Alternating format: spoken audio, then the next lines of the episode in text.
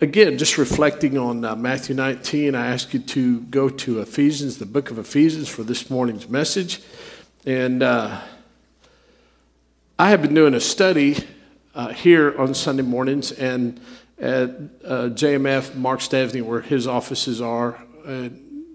gosh, we've been doing that Wednesday morning study for quite a while, and we've been in the book of Ephesians. And, and I just want to make one statement, chapter 1 and verse 3. The entire book of Ephesians is about this statement. The entire book of Ephesians is about this statement. Chapter 1, verse 3, Paul writes to the Ephesians, and this is one of his prison epistles. He was in prison when he wrote the letter. Uh, if you go to the book of Acts, he spent over two years with the Ephesians uh, studying with them daily as a result of one of his mission trips. And now he's an older man. Uh, he's much older. He is a prisoner uh, being held. He is asked to testify before uh, Caesar to make a defense of what he has been falsely accused of. And so he writes this great letter. And in chapter 1, verse 3, he says, Blessed be the God and Father of our Lord Jesus Christ, who has blessed us with every spiritual blessing in the heavenly places and the rest of the book, we use that word blessing pretty sometimes flippantly in our Christian life and language and walk. But if you really truly wanted to just take a place in the scripture and diagram blessings, I'm just going to do a topical study on blessings, Genesis through Malachi. This, this letter is the premier place in scripture that you could just start with at verse 3, go through the entire letter, and, and the great doctrine that comes out of this, this book uh, teaches us what those blessings are that come from God through Christ from the heavenly places. And that's really, I want you to set your mind with that. I, I'm not going to recap everything, but I will say this. Remember, Paul was a Pharisee, he taught religious law. I mean, he was a religious lawyer. He he taught uh, all the prophetic word, the wisdom literature, the pray, everything that was written Genesis through Malachi. He n- not only learned it, but he learned it so that he could teach it and defend it. And so, uh, this absolutely brilliant spiritual man who God had converted and saved on the road to Damascus and now inspired by the Holy Spirit, all of who he was, uh, God was using now in how he would use him in his ministry and mission trips and, and even for the generations to come. You and I today in Kurten, Texas, reading this wonderful letter. And, but he had a style because of all of his who, who God made him to be. And you can see it in this, uh, you see it in all of his letters, where he, that religious lawyer comes out. The ability to understand Scripture, defend Scripture, teach Scripture, um, and make a case. And so he makes the statement, Blessed be the God and Father of our Lord Jesus Christ, who has blessed us with every spiritual blessing in the heavenly places in Christ. And then he proves it as though he was before a court, a court of law, proving that. And so throughout the book, if you were to take a highlighter pen, he'll make a statement, and you go down there to verse uh, 15 of chapter 1, he'd say, For this reason. And then you keep going through the book, and he would make a statement, Therefore he'd make a statement, therefore, verse 11 of chapter 2, therefore. So remember. And then he would use these statements as he wrote the letter. Well, this is the truth about this. And so, therefore, you should know this. And for this reason, you should live this way. That was his approach. That was his approach. This is what God did. This is how he blesses us. And so, for this reason, you ought to live this way, and therefore, these are the things you ought to know. But he also uses another term. If you just started highlighting it, every time he uses the word but, B U T. So, throughout all of his letters, he'd make a statement, therefore, for this reason, but then he would say but. Now, we just read out of Matthew in this chapter, this wonderful moment in the life of Jesus uh, about this. Uh, meeting with this rich young ruler, and, and he wanted to know what he needed to do to inherit eternal life. And, and, uh, and then what you'll find in Scripture, every time you come across the word but, two things are about to happen. Every single time. Something very, very, very encouraging, or something very, very, very depressing. And, and so when you just look at that, uh, you know, that passage in uh, Matthew 19, when Jesus said, Well, this is the one thing you lack, go and sell everything you have, give it to the poor, and come follow me. The next statement is, But when he heard this, he went away sad because he was one that owned many possessions. And so then later on, again, reflecting on the passage, the apostles asked him, they said, Well, we've left everything. And it, but even before that, they said, Well, then who can be saved? It was an impossible scenario. If you understand that, because Jesus would say, Man, it's hard for a rich man to enter into heaven. And he said, Not only if you don't understand how hard it is, it's harder for a rich man to enter into heaven than a camel through the eye of a needle. And so the question was, Well, then who can be saved? And there's that, that but. So it was really depressing when the rich young ruler was confronted with the great truth. But when he heard this, he went away sad because he was one who owned much, many possessions. And then when the first or when the apostles asked Jesus, well, who can be saved? If that scenario, because it's impossible, he says, but listen, you need to know something. With man, this is impossible, but with God, all things are possible.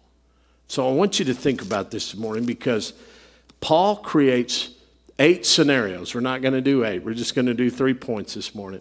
But he creates three, eight scenarios, but there's three scenarios in this letter to the Ephesians that should they should resonate in our lives in, in such an impactful way that they are in fact the life changing truths that God intended for us to understand. So I'm going to begin in chapter 2 in verse 1. This first, but. So, chapter 2, Paul makes this statement about you and I. And I want you to think in terms of the possible and the impossible. Because what Paul is going to do here is establish an impossible situation. Literally, an impossible situation that you and I and every human that has ever been born is confronted with. This is the impossibility that every human that has ever been born has been faced with this truth. This is an impossible truth for us. Impossible in light of one, one thing. So, chapter 2, verse 1 and you were dead in your trespasses and sins, in which you formerly walked according to the course of this world, according to the prince of the power of the air of the Spirit that is now working in the sons of disobedience. Among them, we too all formerly lived in the lust of our flesh, indulging the desires of the flesh and of the mind, and were by nature children of wrath, even as the rest. So, Paul's talking about every spiritual blessing in the heavenly places that have come to us through God, our Father, through Jesus Christ. He's working through this letter and as he talked about everything that God had done for us, chapter one, he, him, himself, using all these personal pronouns about what God has done in chapter one, he shifts in chapter two and he starts using the personal pronoun you, me, we. Now he's shifted. This is what God has done, and this is who you and I are. Now, I, I want us to try to measure the impact of this statement, the impossible situation that this leaves you and I in dead. What can you do when you're dead? Nothing. A dead man, a dead individual can do nothing. You're just dead. And, and the reason we're dead is because of our, my, your, our trespasses and sins. That's why we're dead. It's like the, uh, I had a professor tell me one day, have you ever seen the movie, Oh, or the, it was a series called The Walking Dead. I never really watched it. Don't want to watch it, wouldn't really want to watch it, but apparently it's people, the flesh, they're, they're dead, but they're walking around in their dead body. The Walking Dead. And, and, and I remember this professor saying, if you've not been saved by God, Although you may physically appear to be alive, the reality is you're dead. You're just dead. You're already dead. You may be walking, you may be uh, breathing, but you're dead. And the reason we're dead is because of our trespasses and sins. And then he uses past and present tense stuff in which you formerly walked. These are Christians. You formerly walked according to the course of this world, according to the prince of the power of the earth. Basically, he said, You were dead in your trespasses and sins because you were following Satan. When we are dead in our trespasses and sins, everything that we're doing is satanic. It just is. It just is. That's what it is. If it's of the earth or secular or fleshly, it's demonic. It's dark, it's satanic. And he, he clears that up. And he said, And now you were, and now it's still alive. It's working in the sons of disobedience. And then he says, That's who we were. We formerly lived in the, the lust of our flesh. And so the picture for every person that's ever been born is a picture of a dead man, dead woman, dead child dead because of our trespasses and sins. And if you want to know what that walk looked like, it was a course in this world according to the prince of the power of the air. It's satanic. And what does it do? It creates a son of dis- a child of disobedience. And it then, what's the motivation? The lust of our flesh. The lust of our flesh. Indulging the desires of the flesh and of the mind were by nature children of wrath, even as the rest. If you believe that, if you believe that doctrinal truth about who anyone is without Christ, that's an impossible situation. What could you do? You're dead. You can't, I can't, we can't. You couldn't do anything about it. But here's the but. But God but God, being rich in mercy, because of his great love with which he loved us, even when we were dead in our transgressions, made us alive together with Christ. By grace, you have been saved. And raised us up with him and seated us with him in the heavenly places in Christ Jesus. You should continue to read that. But what God did is just like what he told his followers. With man, things are impossible, but with God, all things are possible. An impossible situation made possible, first point, because of the rich mercy and the great love. Now, the word, that word great means in the Greek, it's uh, uh, megalos. And so, for you and I to try to understand that, the megalos means it's mega. So you and I may think of things in terms of something being great, and it's just different levels of that. So in the Greek, though, the word is it's mega, it's megalos, it's it's superior, it's large, it's gigantic, it's huge. So his love is megalos, and it's based upon mercy.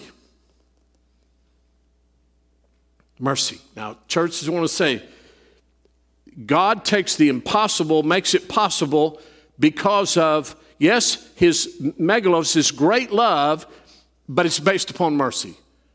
As I read this verse, and this is my first challenge, this is the first challenge of, uh, of this letter to the Ephesians and you and I today, is if we understand how dead I am in my sins and, and what God, and the condition that I was, it's satanic, and then the thing that God did, but God, in this impossible situation, He did something on the basis of mercy. Now, Jesus would teach about a person who's forgiven much and a person who's forgiven uh, uh, little.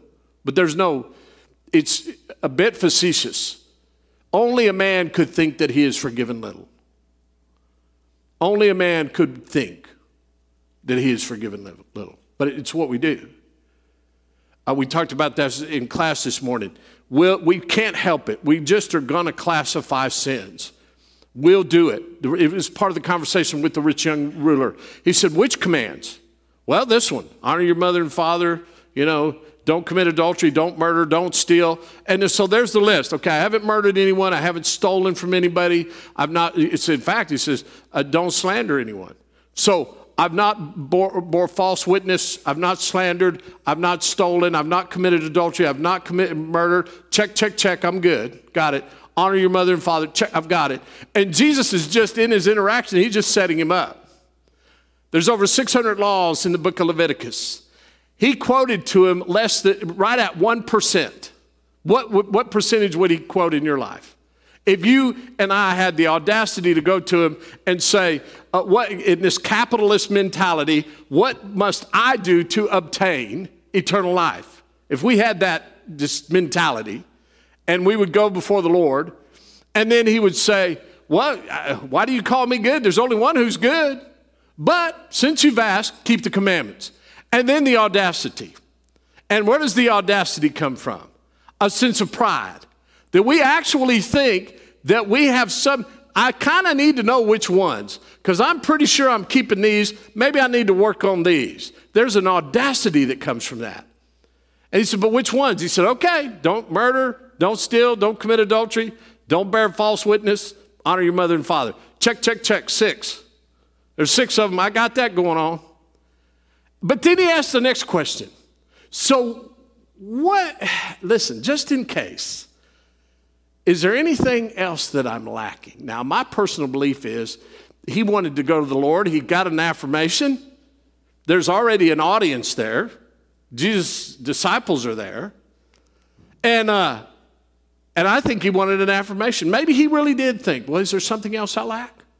Maybe in his capitalist mentality, okay, I've got those. Check, check, check. I've never murdered anybody. I committed adultery. I don't steal. I've not bore a false witness against anyone. Uh, I've honored my mother and father. Okay, I'm good. I'm good. I'm good. Uh, just in case, is there anything I'm missing? Yeah. Sell your possessions. I don't know what the Lord would say to you. I don't know. I should know what he would say to me if we're honest, if we're examining ourselves. In many ways, we're probably just like that rich young ruler. We'll say, you know what, and this is what we do. It's what we do. It's just what we do? Well, I might have done this, but you did this. If you've never done that, raise your hand. If you've never said to anyone that you know in your close proximity, family, friend, foe, enemy, uh, in an argument with anybody, you say, Yeah, I might have done that but you did this. Have you ever, if you've never done that, raise your hand. Okay, so we're all in agreement. We've all done that. Now, so what we do, that's what we do, isn't it? We classify sin. Well, I may have done this, but but I've never done that. So I can feel pretty good about myself. So there must be some level of understanding in this whole sin deal that qualifies me to be a little better person than you. So what else have I? What in case I'm missing something, sell your possessions. You know what Jesus Christ will allow you to do and what God will allow you to do? He will allow you to have your possessions under the false premise that you actually think they're your possessions. One of the great stories is uh, Abraham and Lot in the Old Testament. And the herds had grown and they're in this wonderful fertile land and there's tension between the two herdsmen and uh, Abraham, who really is in a position of power, said, Lot, we can't continue to do that. What do you want listen? Choose, choose. And, and so what does Lot do? He chooses the best land there is. He said, I want to, you're right, Abraham. Things are tense between us. There's not enough land for all of our flocks. Family members are fighting. Employees are not getting along. People are taking sides. So I want to tell you what, we want the Brazos Valley. You go live out there in Fort Stockton or Arizona. That's what he did. And Abraham was so secure in his understanding of his possessions. Okay. All right. But so the scripture and our relationship with God is always confronting us with what you and I think that we have actually earned and that is actually ours. And so God will always confront us, just as He did that. He said, Go and sell your possessions. God would never ask you to sell anything that, that God has entitled you to, that you fully understand hey, this ain't mine, it's God's. I just have it because He's allowed me to have it. There's no problem there. But we do that in our pride and our selfishness. And you know, the scripture says, Seek ye first his kingdom, and all these things will be added to us. Our problem is we're building and keeping and protecting our kingdom. And that's where the selfishness comes from. And so he went away sad, and you go back to this rich in mercy. God being rich in mercy in this impossible situation, what would he say to you and I? How much mercy has God given you? How much mercy has he given me? Because the mercy that is required is mercy that will take us from an impossible situation to a possible situation the situation because of our transgression and our sin. I don't know if it's what you think is just a little bit here and that's a real bad one over here. God doesn't qualify it that way, but it is an impossible situation. But because of the rich mercy and the megalos love of God, which in which He loved us through His Son, He did the impossible. He saved us. He made it possible. The next one, number two, he goes down here and he's talking and he's making this statement because he's speaking to Gentiles and Jews, the same chapter. There's this word, therefore, verse 11. Therefore, remember that formerly you, the Gentiles in the flesh, who are called uncircumcision by the so called circumcision, which is performed in the flesh by human hands, remember, now here's, here's the impossible situation. This is an impossible situation. And, and it would do us well if we understood what God has done for us in our salvation. Because again, if, if the first list doesn't get you, dead in trespasses and sins, sons of disobedience, living in the lust of our flesh, indulging the desires of the flesh, children of wrath. If that one doesn't get you, maybe this one will. Remember that you were at that time separate from Christ, excluded from the commonwealth of Israel and strangers to the covenants of promise. And if it doesn't get any more clear, having no hope and without God in the world. I want you to stop for just a moment briefly. Um, how, ask yourself, how great a work has God done in your life in saving you? What did He save you from? Were you doing him a favor by allowing him to save you? I ask those questions because I've seen it prevalent. There's a prevalent mindset in Christianity. it is a prevailing and prevalent and evident mindset that, and, and you can see it in attitudes and personalities and behavior, a cavalier attitude from anything, from church attendance to the way we treat one another to what we put in first in our life. If a person really, once again, Jesus told this story he who has forgiven much loves much. He who has forgiven little is thankful, just a little. Because they think, this, yeah, I was saved, but I really wasn't that bad. It didn't require much work, obviously, for God. And although you may not say it, we do say it with our attitude.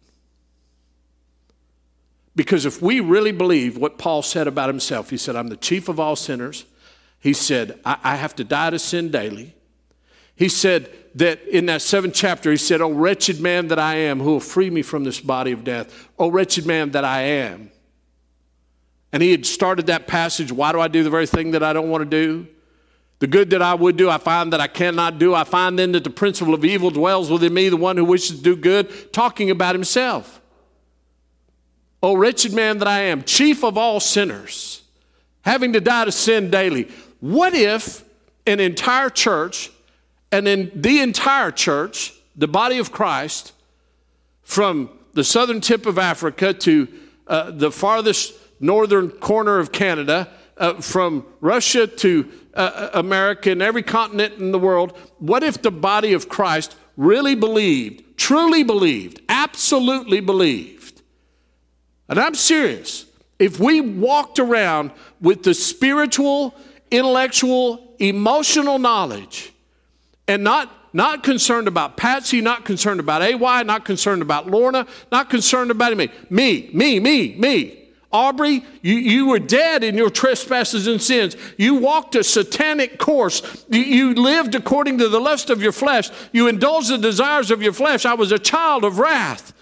And then if he doesn't get any worse, I was never even a part of God's original plan and what it had to do with the called out people, the commonwealth of Israel. I was just a Gentile. Now his plan was in place, but there was a reality that thought, hey, there's no hope. I'm without God. What if you really believe that? What if you really believe that? What if you and I really believe that?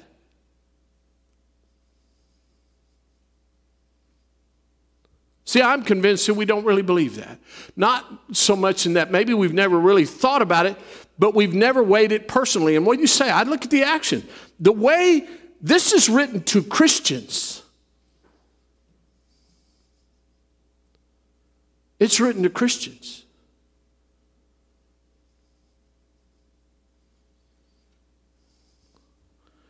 The truth about us is not very encouraging if we're honest.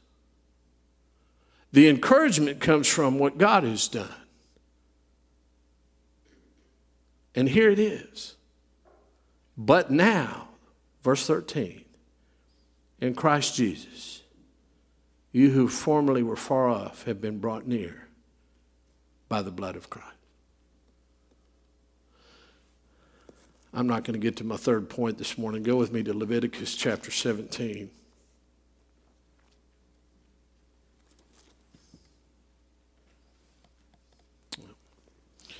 Leviticus chapter 17. Um,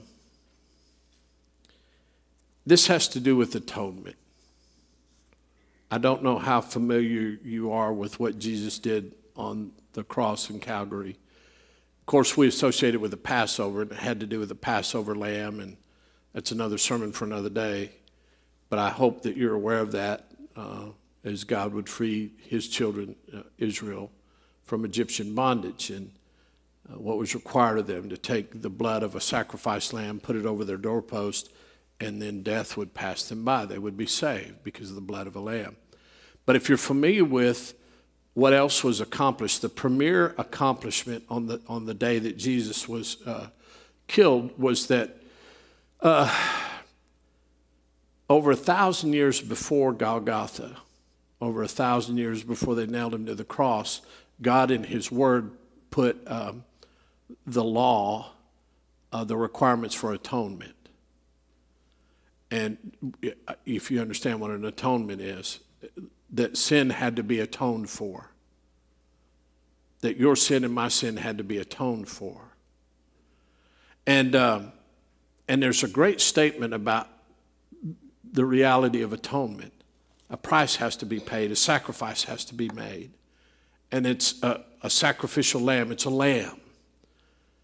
And his blood, he's sacrificed. And there's even another dimension that has to do with a scapegoat. But, but I want you to read verse 11. It says, For the life of the flesh is in the blood. By the way, you want to follow some science? Was, we're hearing that catchphrase a lot in our culture today follow the science. Follow the science of blood, just blood. All the brilliant minds in the world today, and all the phlebotomists, and all the doctors, and all the, they can tell you, you know, well, it's this type of blood and this, but they don't understand how it works. There's life in the blood. Your life that is now giving you the ability to think and feel and touch and smell and walk is because of something in the blood. The, the scientists will tell you this. Uh, but the Bible already knew it, and Moses wrote it. For the life of the flesh is in the blood, and I have given it to you on the altar to make atonement for your souls. Read that again. For the life of the flesh is in the blood, and I have given it to you on the altar to make atonement for your souls. It is the blood by the reason of the life that makes atonement. So when you go back to people that are without hope, they're without hope.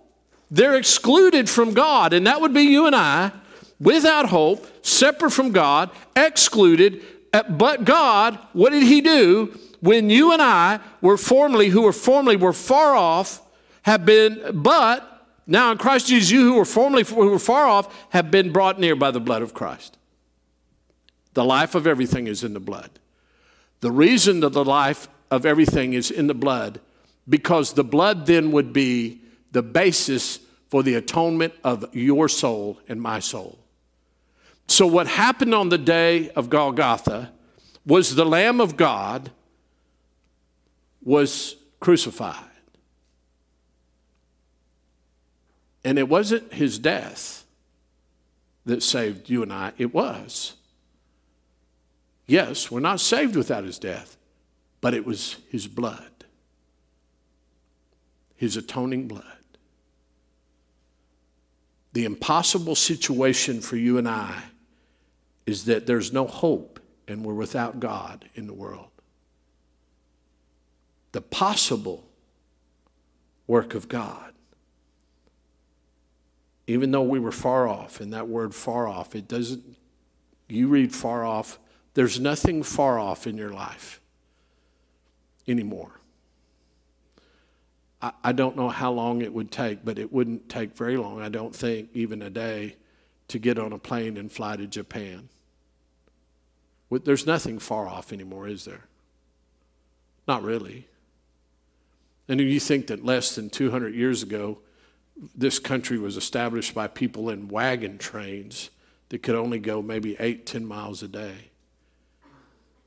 You and I can get in a car and go pretty much anywhere we want. We can cross this country, but it's just, we can just, there's nothing far off anymore. There's no piece of information that's far off anymore. You can just Google all that information. I got that answer. Nothing's far off. But just so you know how big and great and terrible our sin is, this word far off means here is that you cannot see it and you cannot measure it. We can measure stuff. We can just go to Google Maps. They couldn't. My prayer for myself and for this church, for the body of Christ, is that we've tried to fully understand the impossible situation that we have been in. But God did something that only He could do to make things possible for us. I want to ask you something, and I have to start with me. Do I live my life? Do you live your life according to the impossible truth about who we are and the possible thing that God did in our life? Does our life indicate that? Does it? We talked about fruit this morning, but I'm serious. I mean, this is a gut check. If you really believe that you are a child of wrath, a son of disobedient, dead in your trespasses and sin, I don't think, I don't think the church, many of I don't believe that we really do. I don't believe we really, I think we have dumbed down the gospel so much. I really believe that. That somehow we think, yeah, I'll accept Jesus in my heart. I'll do him a favor. I like the payoff. And I know I'm a sinner, but, you know, I'm not like those drug addicts over there, or those alcoholics, or those gang members, or the people in the penitentiary, or the woman of the well, or the woman caught in adultery, or the prostitutes and the tax gatherers and the sinners that Jesus met with. And I need saving, but I mean, if you, if we really understand the third chapter of Romans, Just read the third chapter of Romans. There's no, not one that does good, nothing, not one of us. That's an impossible situation, isn't it, before a holy God? If you really believe that, and by the way, the most depressing teaching in the Bible, and it is the most depressing, there's not, I don't think there's even a close second. You know, Paul tells the Philippians that each of us has to work out our salvation with fear and trembling. Do are we doing that? I mean, do Do you even act like somebody who's working out your salvation with fear and trembling? Do I? Well, you can tell by the deeds and the fruit, but the most frightening is Matthew in 25, chapter 25. He said, There's going to be people that say to me, Lord, Lord. And he's going to say, Depart from me, I didn't know you. And then he tells, he lets you know what it is. You should read it. I'm not, I'm not going to preach the sermon this morning. But you can best be well sure of one thing that there will be people that, that say to him, Lord, Lord. People that go to church, people that would know him as Lord, people that sing the hymns, people that, like the Pharisee in Luke chapter 18, Thank you for God for not making me like other men. I'm man, I keep the law. I even tithe. It's the smallest thing. Oh, but but there was a sinner. And he said, Dear Lord God Almighty, have mercy on me, a sinner. And Jesus said, That man went away justified. But the other group is those people that say, Lord, Lord. He said, Depart from me, I don't know you. My personal belief is there are churches that are meeting all over the world. My personal belief. The fuel of people that have convinced themselves that they're right at some level. And then it justifies their behavior at some level. And they've never looked at the truth of the impossible situation that we have been born into. We've been born in iniquity. Psalm 51. If we really look in the mirror, really look in the mirror, I think, and if we understood who we are, the impossible situation of who we are, and the possible thing that God did for us, I, I really believe we would be more humble, we would be more forgiving, we would be more merciful we'd be gentler and kinder and more patient. But God, being rich in mercy, you and I should be the most merciful, forgiving people in the world. You and I should be the most merciful, forgiving people in the world. I wonder if the church is seen that way.